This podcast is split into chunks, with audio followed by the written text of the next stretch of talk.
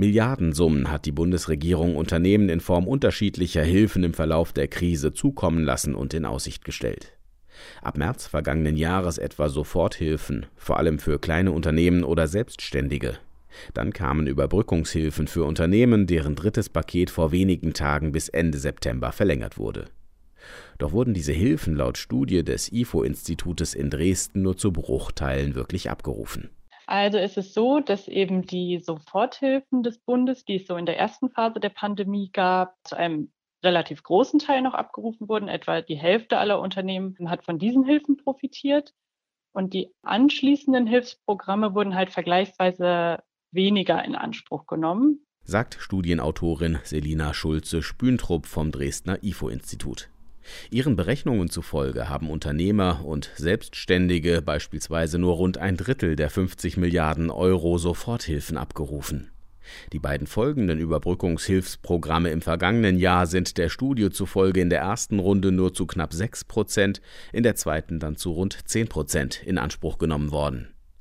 Dass vergleichsweise wenige Unternehmen Hilfen beantragt haben, führt Schulze Spüntrup vor allem auf die Anspruchsbedingungen zurück. Zum Beispiel konnten die Unternehmen nicht mehr selbst die Hilfen beantragen, sondern mussten das eben über prüfende Dritte wie Steuerberater und so weiter machen. Und auch die Anspruchsvoraussetzungen waren andere, eben dass die Umsätze um einen bestimmten Prozentsatz eben eingebrochen sein mussten. Mit Einführung der jüngsten Überbrückungshilfe 3 hatte das Bundesfinanzministerium im April angekündigt, den Zugang zu den Hilfen für Unternehmen zu vereinfachen. Das erklärt, warum der Abruf an Überbrückungsgeldern beim aktuell noch laufenden Programm mit knapp 30 Prozent am höchsten ist. Unternehmen und Arbeitgeberverbände hatten die bürokratischen Hürden für die finanziellen Hilfen während der Pandemie oft kritisiert. Die Unsicherheit war sehr groß, sodass viele, die sozusagen eigentlich Bedarf an diesen Hilfen hatten, davor zurückgeschreckt sind, sie zu beantragen. Meint auch Alexander Kritikos, Leiter der Forschungsgruppe Entrepreneurship beim Deutschen Institut für Wirtschaftsforschung.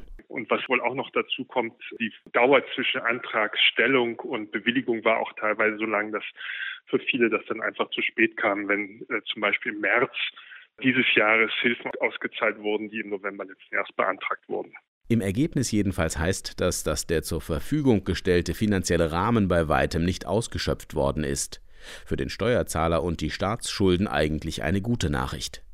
Allerdings ist Alexander Kritikos eher skeptisch, weil damit möglicherweise Probleme an anderer Stelle entstehen.